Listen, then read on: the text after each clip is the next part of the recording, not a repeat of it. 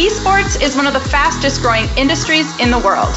And this is the podcast where we talk all things branding, marketing, sponsorship, and events. I'm Rebecca Longawa, founder of Happy Warrior, and I'm an esports brand builder and strategist. Join me as I discuss the world of marketing and esports with some of the top experts in the industry. Welcome to the future marketing in esports.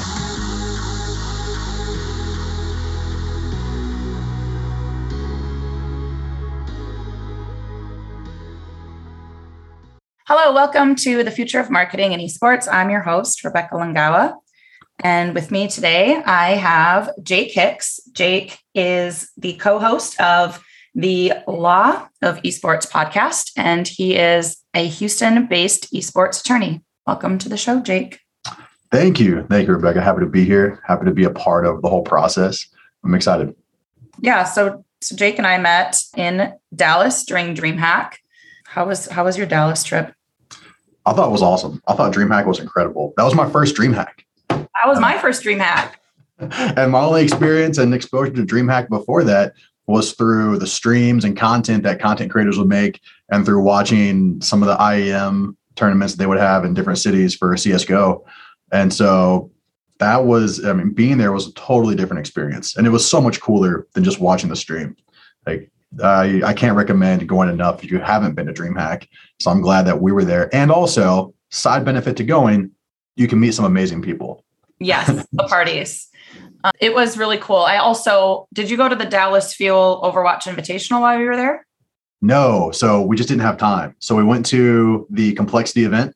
Yep. That Friday, where Complexity showed off their new digs over at the store, and then I, we wanted to go to the Overwatch event just because, along with Pastro, Jeff Moore, and Justin Rojas, the COO and the manager of events over there, have been really cool to the Law of Esports podcast with inviting us to the first major and hanging out with us and, and chatting, and then also hanging out with them at the South by Southwest event.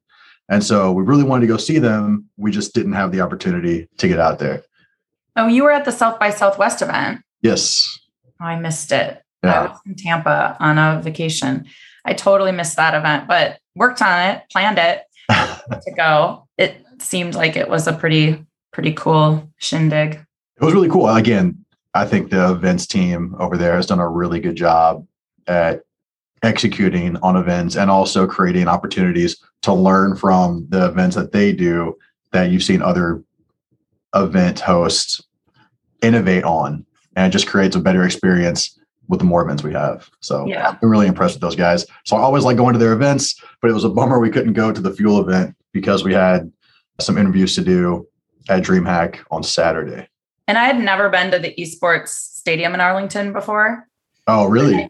I really didn't know what to expect. In Yeah. my mind, I was expecting it to be like just its own building, like its own space. I didn't know it was like very is in a convention center type of a setting, Yeah. but it was cool. And they did a really great job utilizing that space.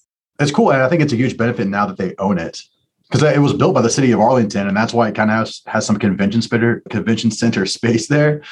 And they still use it really well. But the way they're using it now, I think it allows them to be a lot more creative because they can go in and, and plan and walk the space months ahead of time and have some smaller events to test things out.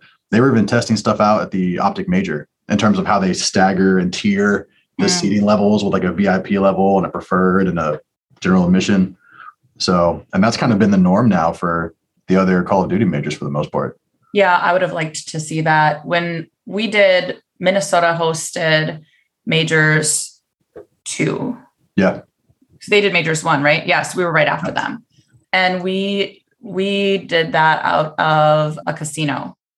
Yeah. I really wanted to go to that too. And I just couldn't make it work with my docket. But It was cool. I would say having everything, you know, having the hotel there, being able to stay in the hotel, be in the space, have the restaurants, like have everything all inclusive in one big building was it was pretty kick-ass. I think the players really liked it. I'm about to Um, say, I heard nothing but really good things from every player that we spoke to that went. well, yeah, they were all sitting on the poker tables till like two in the morning with their Yeah, and also the MVP of the event was a Houston kid, Spark. Houston representing. Nice, nice. All right. So I'm so excited to have a podcast host as my podcast guest today. yeah, I can imagine. That's always good. We have we haven't had too many podcast hosts on our podcast yet, but we will in the near future.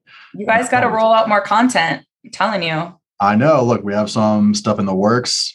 Uh, Neffy is currently in Mexico and Cancun for a wedding, so we have two episodes that are releasing here shortly, and then more on the horizon. But we're really excited. So I like it. I don't know what half the time what you guys are talking about because in my head, but you like listening to it. It's like, yeah. you know, when I have to do critical things like fold laundry, I'll turn that on. yeah. I think I've listened to every episode now, which is weird, but there's not a ton of them. There's not. well, so, uh, so for the for your listeners, for the context, my podcast is called the Law of Esports Podcast, and we analyze legal issues in the world of esports they're not all issues that have to deal with a particular maybe esports team, but they're all issues that esports teams certainly face. And then there's always wrinkles, especially going from traditional sports to esports or even entertainment law to esports. As you know, going from traditional sports to esports and the way you approach partnerships, brands, the way you structure deals, it's just a little bit different. And there's not too many lawyers that discuss the esports implications on what are usually common legal issues. And so I have a co-host named Neffy Lopez, who's a guy who's more of a player's agent. I've been on the corporate side of things where I'm at a big firm where we represent teams and leagues and publishers. And so we just kind of rip on each other as we examine certain legal issues. So thank you so much for listening. I do. I like it. our podcast. yeah. So it's good though. I mean, I yeah. learned but let's get into it because there's things coming from traditional sports for me and working directly with pro athletes in the traditional sense, you know, NFL, NBA players, a couple hockey players, like the differences in the way that players kind of come into the space from, I mean, the conveyor belt, like, I mean, you and I've talked about football, right? Going, going right. to the combine, like you just know the process. It's very different getting recruited into esports and, and gaming. But then the contracts are extremely different as well. You don't have the unions, you don't have the collective bargaining agreements. What are some of the what are some of the holes that you see right now that that you think are probably going to start getting filled in terms of ways that these athletes in in esports are are not being represented or given things in a, in a fair way uh, so I think that those issues have certainly come a long way. One of the big sticking points that was around in esports for a long time, and it's still an issue in certain esports, is there was always this conflict. Once you start giving players salaries, how much do you delegate tur- tournament winnings to them? And that was always a problem, right? Because the team's view for a long time was look, we're giving these guys a salary, and that's a form of investment if they win a tournament and get a million dollars for the team, that's just our return on our investment. That's not something that the players were going to get because the players are getting a salary anyways. Thankfully, I think a lot of that has changed. I think it had to at some point because players need incentives to continue to win. You know, the winning spirit only does so much, but I promise if you paid every NFL football athlete 100 grand a year, 98% of the league would quit right? It's just, it's just the way it is. Money is a factor whenever you start doing this for a living. And so that's kind of been solved. I think the other part of player contracts that are it's going to be really interesting in the future is content obligations outside of just playing the game. Mm-hmm. Because when you look at monetization in esports, one of the big components is how many eyeballs is your team getting and a lot of that can't just happen through your competition specific days of streaming. Right. You but know? do you feel okay? So, as a marketer, right, from my branding lens, from my marketing lens, the thing that's so different between a traditional content creator and a competitive gamer, and the reason why, like, Ninja may not be the best Fortnite player, but he's making the most money is that content creators are really entertaining and they're right. like naturally good at that. And there's a lot of esports competitive talent, not all of them, but a lot of them out there are just not great in terms of like being entertaining on camera, right? So I mean, you yeah. could you could force those hours in, but like, do people want to watch necessarily? I I think another complication with esports is that issue, and some teams have been a little more creative. If you're if you own a team, you have to be dynamic and how you put your players in the best position to be successful. A good example of that, in my opinion, is Team Liquid. And so Team Liquid has some players who are hyper analytical and very straightforward and maybe not the most charismatic players in the world. And so Team Liquid creates content where they're just running tutorials on how to do certain things in game and they're explaining the, the game code and how to perform specific moves, specific ultimates in things like League of Legends. And that content does really well. But if you were to take a player on a certain player on Team Liquid's League of Legends team and just make them do like a let's play of something, it probably wouldn't be as successful. Right. And so it's hard because it creates a lot of effort on the part of your your marketing specialists or your vendors or your team owner whenever you're picking up guys on how to market them the best and put them in the best position to succeed. So I think that is a hard part. And then the other question is how do you build that into the contract? Right? right. If you if you can satisfy the contract by just doing 10 hours of content a month, if your content isn't successful, does that really breach the contract? Probably right. not. Probably but then not. You're, you're not bringing the same value that you otherwise could.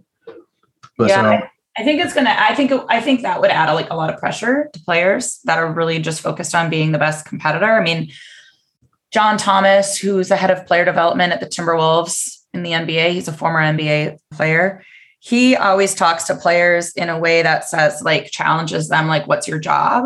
right? And players will say like to win to win games, to be good at basketball, but he says your job's to sell tickets and wants players to think about things holistically, right? So if you think about esports holistically and the role of talent in the space, the only way that this whole thing's going to work is if the brands want to put the dollars, right? The media dollars, the brand dollars, and they're looking for the numbers and the impressions, like you're saying. So how do you then get oh, that well-rounded experience which will bring those numbers up right how do we build not just great players but great entertainers yeah that's that's really hard and you run the risk of in pursuing the entertainment and skillful athlete or esports athlete esports player and trying to pursue those goals, you run the risk of signing people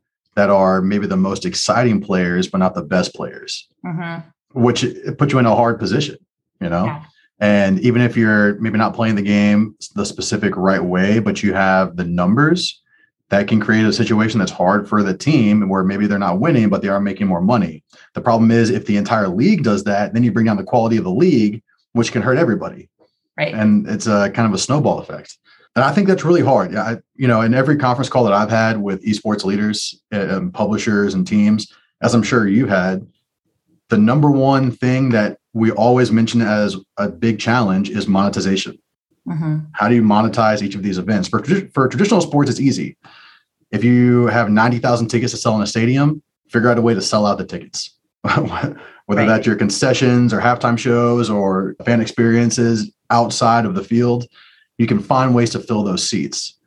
I think there's certain ways you can do that in esports, but when it comes to the teams and the product they put on stream, I do think that it's a challenge that I don't know if anyone has the solution to of you have to sign players who do more than just play the game. Yeah. Whether that's being charismatic on camera and vlogs, whether that's being hyper analytical and hyper knowledgeable in tutorials is kind of a, a space that everyone's still finding. Mm-hmm. But it's it's definitely a major challenge and i don't know how you put that into a contract i think it is one of those things that you have to have a team leader or org leader that understands those challenges and consistently works to continue moving forward in both creating value in game and also value for the entire ecosystem and i think that's one of the buzzwords that we're seeing more and more in esports is an entertainment ecosystem. Right. You know, right. where where hopefully I don't think esports orgs are going to become just extraordinarily wealthy off in-person events. I don't think they're really going to become extraordinarily wealthy off non-competitive content. or even competitive content. But I think in the grand scheme of things, in the aggregate of that ecosystem, is where brands will find a lot of value. Mm-hmm. Yeah, I agree. What I mean, whenever you're well, whenever you're looking at pitching an esports player, what are the things that you take into consideration? Well, it depends on who you're talking to. So one example would be, you know, uh, uh, maybe that was even over a year ago, having conversations with USAA. When I started having conversations with 160 over 90, their agency, about USAA and about Minnesota Rockers specifically, because USAA is invested in in Call of Duty, was Major Mike Maniac, right? Major Maniac. Mike now is with another team, but at the time he was with us, and he was kind of like, I mean, he was my unicorn. He's like my little golden hmm. goose because his dad is a colonel in the US Army. They're a military family. They're already USAA members. I knew that, right? So, like, being able to start having a conversation about a specific player that can be a natural fit into a into a brand like USAA matters. Going back with working with traditional athletes, I would always want to know like their lifestyle, like details about where they liked to eat, what was their, you know, schedule like. I had pitched a foreign basketball player to International Delight Creamery through that agency, which is like funny because it's creamer. Right. Um, and and being able to do that, like it, it didn't hit, but like you have to like think about what what really resonates with a specific player. But then the risk in doing those things is the player has to live up to that obligation.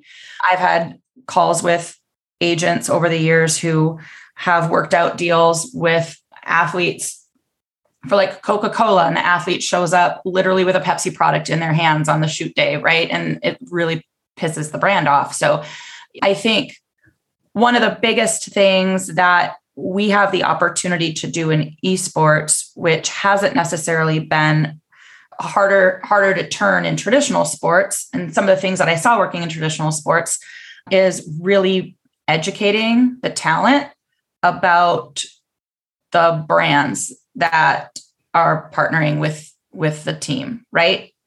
And and the community as well. So charitable stuff i haven't seen a ton of boots on the ground charity work in this industry like i did in the nba right. where players are constantly in the community and serving and that, there's a lot of content around what they're doing in the community there's not a ton of that happening here but a lot of times when i would be at a charity event or a brand event and there were appearances by players in in in the nba at least they had no context of even why they were there right yeah. uh, many times so their energy was off and they weren't like really engaging versus when they are engaged and they do know why they're there, you're going to see really excited brands, really excited fans, people in the community. It feels very authentic. So I think being able to like educate talent about why it matters that a brand is partnering and them being able to meet that that decision maker that brand partner in person and shake their hand and be engaged with them and maybe do a site visit, see where their business is. Ricky Rubio loved working with Adidas and he would go to their headquarters and like tour and meet people and you know shake hands and he really really loved his Adidas partnership and wanted to learn about the business of what they were doing over there. Yeah. I think the more we can integrate our talent into that those types of environments and those spaces, it also can turn into a pathway for their future career. I think that's a player development, having player development roles, I think is something absolutely necessary because it always will anchor back to the dollars, whether it's directly for the team and the property, being able to keep brand partners longer because the partners feel very valued and feel like, you know, they they're they've got this direct relationship with this extremely amazing talent but also it helps the players because it allows them to grow and develop and learn and possibly get a career in one of those spaces. Yeah, absolutely. And I think brands, I think in esports specifically, relationships with brands and sponsors are so important. And I hesitate to to elaborate on this because I don't want to make your job more difficult. but but I think brands and big sponsors add value back into esports in a way that's not there in traditional sports. So if an NBA player signs a deal with USAA, no one looks at that deal and goes, "Oh, the NBA must be a legitimate organization." Like it's like brand deals are kind of a side thing. They don't really add value to the league. Mm-hmm. Whereas if you're a Call of Duty player and all of a sudden you're sponsored by Nike or Adidas or these big companies, other people will say, "Oh, Call of Duty League is becoming a real thing," and it will add value back into the league in a way that's not there in traditional sports. I hope that doesn't give brands a bargaining chip and lowering the value that players get, because I do think that they're hyper valuable. But that is a relationship that's just not there in traditional sports, right. where there's like a mutual value that you can get out of big brands and big sponsors, and that's I think it's worth players taking the time to learn about the brands, learn about how they can approach it and best represent those brands in the space versus you know an NFL player or NBA player that's kind of just a side thing, right? Yeah. Your your contract's two million dollars, you're gonna get paid fifty grand for this TV spot. That's not as big of a deal as if your contract's seventy five grand, but you can make as much or more through brands and sponsorships. I think it's incumbent upon the player to learn about that stuff. Yeah, but I mean, in traditional sports, you've got a you know, a player who maybe is a $40 million deal, $40 million contract, you know, for four years or three years, but then has a $7 million shoe deal. Like yeah. that's pretty, those are pretty viable numbers. Absolutely. Uh, but one thing that's really interesting is that if you go back to like when we were kids, is the only time you really saw athletes representing brands was like product like like literally like holding up a product in like a commercial and being like their spokesperson. They didn't really emulate the brand. Right. and social media changed all that. And social media the way that brands started engaging with you know specific talent through social media and starting to do you know player specific brand deals i think a lot of that really had kind of was der- you know derivative of the social media hype. And you started seeing players that had more followers than the entire team combined. And that was the big that was the big wake up call. I mean, obviously Michael Jordan and the shoes and the Nike thing is a total exception and that is obviously pre social media, but social media opened up the floodgate for any caliber talent in in in you know, in pro sports. Right. To be able to capitalize in in big ways. And as soon as that floodgate opened because like you know, Michael Jordan was the exception, but now brand deals that are player specific, that's the rule now. Like everybody has their deals. And that really had the traditional sports teams waking up like pretty pretty quickly saying, "Oh, we probably should put a little bit more emphasis on our social numbers." Because they just really yeah. hadn't. I mean, I remember being there and like it wasn't a big deal. It was like, oh, well, this person's in their 20s, so they can just do it it wasn't like there wasn't a lot of strategy. There wasn't a lot of, you know, content specifically being built for that. It was like just show up and take some pictures and post it. Now, I mean, you're just seeing amazing content come out from from the sports teams and intentional content and the growing of those numbers and being intentional to keep those numbers because it, it does have a massive impact which is why twitch is so important in the gaming ecosystem to begin with right is right because of the digital digital fan base. They're born digital. They're always on. They're always engaging. And I think one of the things that's hardest in my from my position on the brand side in talking to these non-endemic brands coming in is, you know, we don't need to promote your one thing that you're doing for 3 months in advance because no one's going to really remember, but they're so used to follow falling into like oh no, we want to announce and we want to talk about it and like tell people where they're going to find the thing. But but if the tournament's in two months, promoting the tournament months and months in advance isn't going to necessarily help get people to tune in on Twitch, right? right? Because they're consuming this quickly. Like they're going, you can do that the day the day of, really, honestly. Yeah, uh, and, and gamers can get frustrated with long wait times. Yes. You know, it, that's happening in the Halo Championship Series right now, where they had their Kansas City major in, what was it, April? or May, and then the next major is in Orlando in September. And Twitter consistently has complaints and criticisms that there's just too much time, that the game develops and changes, game skill develops and changes, and people just don't want to wait that long. And that's kind of across the esports ecosystem. If it's hard to announce something two months ahead of time and have people still be excited for it. Right. You know, right. I think even for events, I think most of the sales that most events have are probably in the week or two weeks before. Yeah. It, it's hard to sell out an event three months ahead of time. But yeah, but how do you think, in terms of traditional sports athletes, mm-hmm. having a a better grasp now than as far as getting to know a brand and understanding their value. Do you think there's a value in traditional sports athletes crossing over into esports and also into more esports centric brands? Um, I mean, I think they should. Uh, I, have it, it's funny because I, I talked to a kid maybe four years ago who was an aspiring NBA player, comes from an NBA family, and it just didn't, it, it, it hadn't materialized and was like asking me for advice. And I had said, it was like four years ago, and he was quite young to just start streaming and start making content because he's a cool kid, really engaging, really fun. He plays video games. He didn't do it. And I saw him, uh, I don't know, maybe four or five months ago.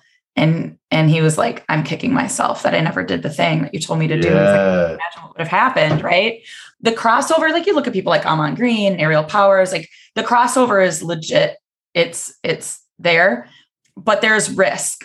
There's high risk. You have to be well, if you take a look at who's that cutie pie who played for Miami Heat, who had the big issue he used a slur. Oh yeah. Okay. Like PR aspect. I don't remember, but I I know that it, the situation you're talking about. Yeah. He and and whether he he he claims he didn't know that that was a slur. It was just a word he heard growing up. And but I have sat on the Meyers Leonard. Meyers Leonard, yeah. yeah. He got basically booted out of the league because of something he did on Twitch, right? Yeah. So here's the difference. And if you've ever sat courtside at a basketball game, you'll have maybe overheard. I mean, when I was when I was working with NBA photos, I sat right on the court on the basketball court. Like the trash talk is real and it's pretty bad. There's yeah. like there's some articles out there of things that players have said about each other's girlfriends and wives and all sorts of stuff. Like they get nasty, but it's not being streamed to a million people. They like maybe five or six people picked up and heard that, right? It's not on no no no microphones picking it up. Right. So you take that type of trash talk energy and you put that onto a live stream.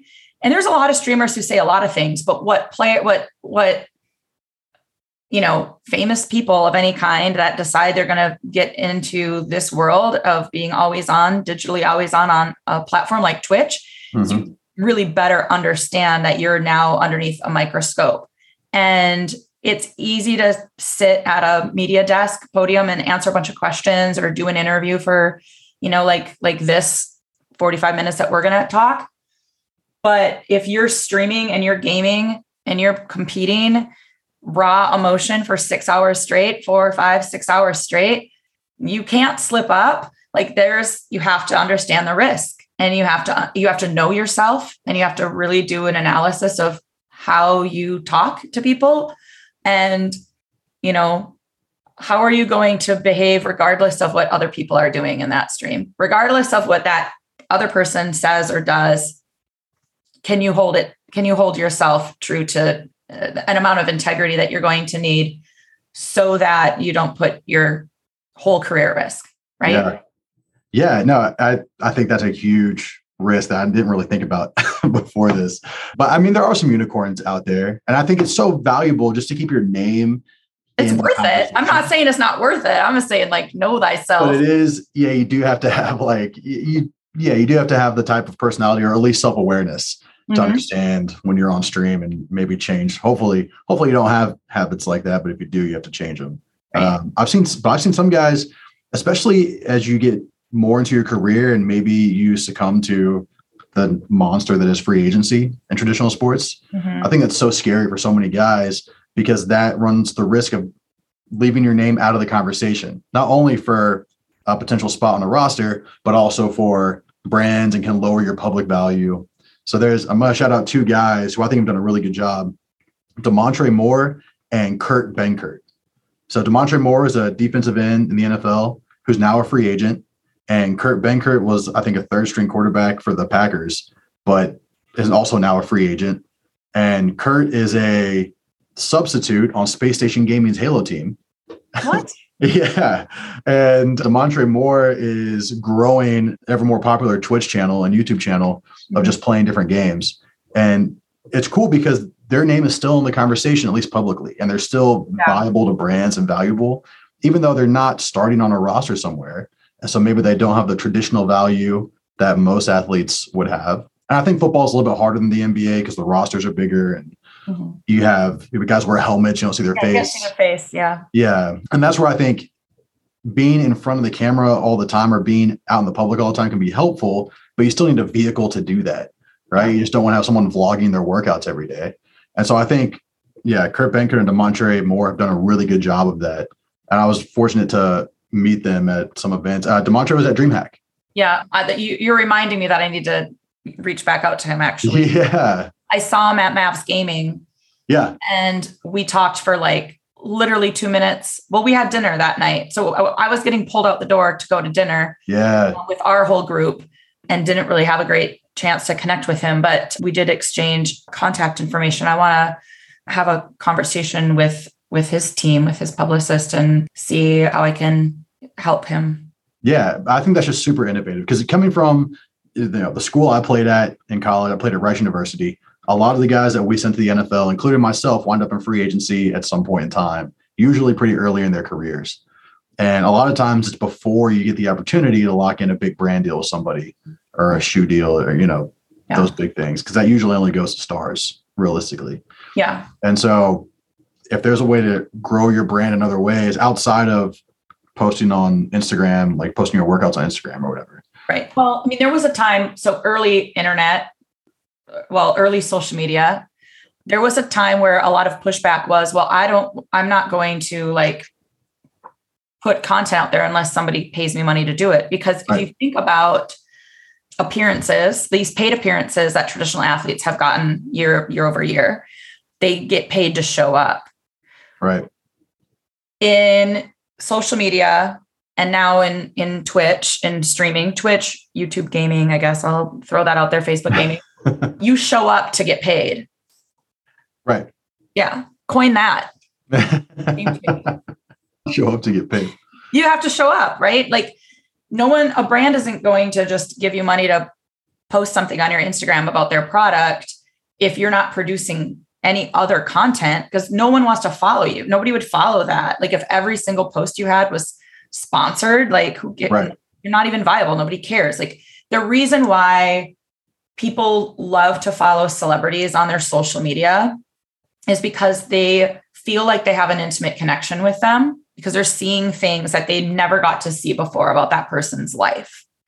So, when done right, a social media strategy for any influencer is a really good mix of foundational elements about like their friends, what they enjoy doing for their hobby, a thing about what makes them famous, whether they're a musician or their sport, just what they do in the community, just a real holistic view into their world and who they are, almost like your own little mini docu series of your life and and commenting and engaging and liking comments. Like that all like feeds back to the dopamine of your fans because they feel like you're enga- you're engaging back with them if you like their comment or you comment back to them. Like that's really valuable. And that was proven to be really valuable you know 10 years ago so right. now you get into where twitch is and it is it's more of a conversation it's direct live feedback interaction engagement that is highly valuable to the consumer, to the fans, right. the subscribers, right? Because they really feel seen and valued.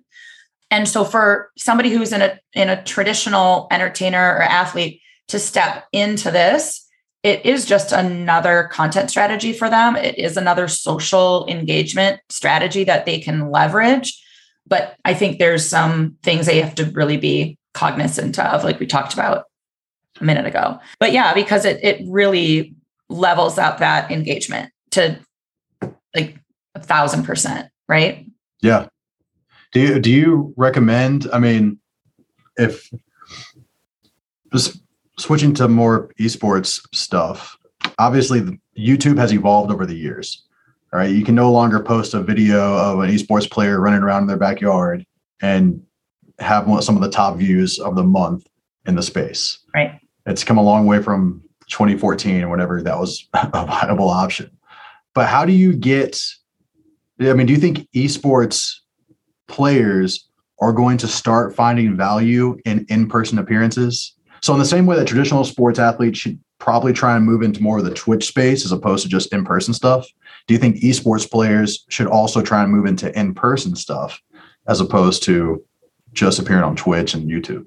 I mean, it really depends on the the character, the person, right? Because right. it's it's hard. The media hasn't quite given the mainstream audience enough line of sight into competitors, even the top competitors. It's hard to get coverage. It's hard to get real media coverage. So they could show up to try to do something, but do people like, do people want to see them there? And how do you get the right people there? I think there, I think it's totally viable. I mean, I would love to bring some of our players in Minnesota to the Minnesota State Fair and do meet and greets and pictures. You know, for the most part, our existing fans are going to be the ones that are going to come there for that. But I think if we can start placing these athletes in a space where we can educate the masses, so something like a big a big traditional event like a state fair to me makes sense because it's it's not like come meet the Minnesota ROKKR because people would be like, well, who's the Minnesota ROKKR? But if you can create a narrative and signage and things saying your your hometown professional esports Call of Duty team is here. They happen to be called the Minnesota ROKKR, right? right. That people will be like, oh, I know what esports is because my kids talk about it. Like maybe Johnny will come to State Fair with us this year because this this thing that he likes gaming has a pro team because i talk to people in the streets back home and a lot of them don't know we have a professional call of duty team and they play right. cod they consume cod. They play it. They love they, they like the game but they don't know that minnesota has a, a home team. So i think over time yes. I also think from a from a storytelling perspective getting getting esports talent, content creators, you know, the streamers, the the pro- professional gamers. I think if orgs and teams put intentionality behind getting them to serve the community, yeah. that's going to get the awareness that they did they did that. That's going to get into the press, right? If an if an esports team goes to Children's Hospital and games with the kids, yeah, and talks to them about being a gamer, at the children's hospital to these kids who a lot of them are there for extended periods of time and you cover that and you create content around it and that gets on the news and more people are going to learn about it that will get that will get the the more mainstream awareness to where you could you know maybe do the you know the the meet and greet at the Hy-Vee grocery store whatever target. But i think it's coming. I think watching the way traditional sports has been effective in growing brand awareness, you can definitely take a lot of lessons and apply them, just as a lot of people in traditional sports are paying a lot of attention to what we do differently in esports and gaming yeah. so that they can grow and evolve as well. Do you think at some point for a, a specific esports player's personal brand, I know in traditional sports, whenever you become a star and you become a highly paid star, there's always a push to begin your own personal branded charity foundation. Oh yeah, for sure they should be doing it. Yeah, I mean, because like because I've seen so Optic a few uh, on June 17th, Optic Gaming had a stream for charity for children's health. Mm-hmm. Where they paired up with Children's Health and had a stream where you could all your donations during the stream would all go to the benefit of Children's Health, which is awesome. I think it's a step in the right direction. But I do think there needs to be that next step of going yeah. there. Well, the teams and orgs should all have their foundations. I mean, you look at traditional right. sports, and every single traditional sports team has a charitable foundation. It definitely there's a space for that. There's room for it, and it it should happen. And I think especially that, you know, top tier talent should think about building out. Now, not a nonprofit. Right. and you can explain the difference. You're the attorney, but a foundation. Yeah.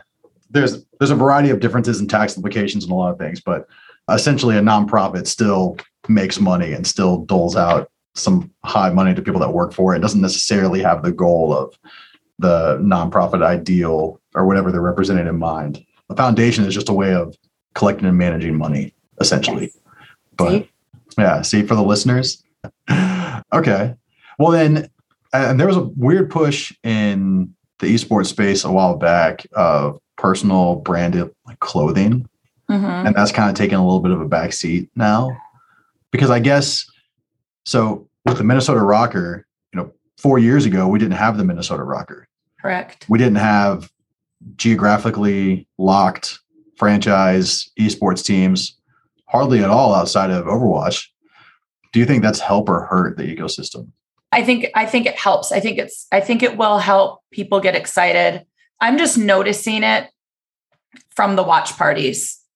Oh yeah. Um, the fans that come out to cheer for their Minnesota ROKKR, it just kind of creates like like this belongs to us, it's ours kind of a mentality. Yeah. And their fans are really I wish you would have been at at majors when we were yeah. hosting it in Minnesota, when it was hosted in Minnesota, because the it was like one of the only times where people were cheering louder for Minnesota than like Optic, right?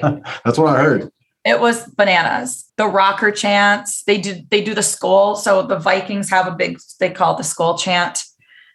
They just start, you know, they slowly do the Skol thing and they clap their hands over their heads and it gets like quicker, quicker, quicker and then a big horn blows. So they they did that when they opened the the gates for majors. Like all the fans were all waiting to kind of come in the doors and they like had somebody stand up on a countertop and they all did the Skol chant together and people were like all excited about it. But you can't just have that. Like I think if if Version1 who is the parent org for Minnesota ROKKR if they just had Minnesota ROKKR and they didn't have these global teams yeah. like Valorant and Rocket League, which have players from all over and right. they're competing all over the world. I mean, their Rocket League team is going to be in London in two weeks competing. That has more of like global fans. And we can see from who follows our teams that the large concentration of people who are fans of Minnesota ROKKR are from Minnesota, but it's all over the map for some of the other teams. And I think that's that's a kind of a, a healthy little balance. I like the franchised model. I think it's I think it's a cool model, but I also think because esports is such a global type of an entity, you, yeah. you also need to have diversification of types of teams, types of team structure. I think it's helpful for for the watch party thing to have a place to have like an incentive. Like, okay, if Call of Duty the next major's coming up, where are we going to host a watch party? And then you say, okay, well, Atlanta FaZe should host one in Atlanta, and it, it kind of yeah, creates a yeah, it creates an yeah. easy answer for that. But I do think it creates some challenges in expanding in your area wherever you're at. And I think some teams have done a better job than others. I think ROKKR has done really well for being a new brand in in Call of Duty. I think that Toronto has done a really good job of that with the Ultra, where they have their watch parties are usually they appear to be pretty successful. Obviously, Optic is Optic and FaZe is FaZe, two of probably the most popular brands ever in esports. But I do think the franchise model does help to create hopefully a more dedicated fan base in those locations. But still, and and to give rise to new brands, which is nice. Mm-hmm. But I still think the way to take the most advantage of it is what we were alluding to earlier, which is mixing, trying to introduce the traditional sports fan base to their local esports teams, mm-hmm. whether that be at basketball games, football games, whatever. I know it's tough because a lot of times they have different ownership, yep. right? So, what does if you're the Dallas Cowboys and your ownership group is now invested in a Complexity which doesn't have a professional Call of Duty team, but is still an endemic esports brand. Do you promote Optic Texas at a Cowboys event, which is a rival brand? You know what I mean? Like you Yeah, can't yeah, really Yeah. it creates some problem. Obviously, it's it's an easier sell for groups that have mixed ownership Yeah. between or that share ownership, not mixed, but that share ownership. But if you don't have that, I think that's a lot more difficult conversation. And I think at that point, money has to change hands somewhere. Either Yeah. the esports team compensates the traditional sports team, or their ownership group finds innovative ways to do that stuff. But I think franchise like geo locking creates cool opportunities to mix with traditional sports. But then you have the owners and the lawyers that make it more complicated. Last thing that I just wanted to ask you is where can people find you? How do they listen to your podcast? What what should they look forward to in that regard? Yeah. So you can find me uh, on Twitter at Jake Hicks Law. And then our podcast is just the Law of Esports. We're also the Law of Esports on Instagram. We have a TikTok without many posts, but we're also the Law of Esports on YouTube. And YouTube is one of the ways you can listen to and watch our podcast if you want to see our faces or the guests we have on. And then we're also on most podcast platforms Spotify, Apple Podcasts, Pocket Casts, pretty much anywhere you can find your podcast, we're there. But if you want to see us on video, check out our YouTube. And while you're there, you might as well like and subscribe. Yeah, well, Yeah. naturally. Uh, naturally. but Twitter's a law of esports, and then Jake Hicks Law. and We have some really exciting developments coming up. We've been really fortunate in DreamHack and other events that we've been to to have people that really want to come on the show and discuss esports law stuff. And sometimes it's their successes, sometimes it's their frustrations, but it's been really fun so far, and we only have more good things on the horizon. well, I love your podcast. I think it's informative. Our podcast loves you. Thanks. I'll come on it. yes, please. Put me in the hot seat. All right, well, Absolutely. thanks so much, Jake, for coming on my podcast, and we'll catch up with you later. Sounds good. Thank you.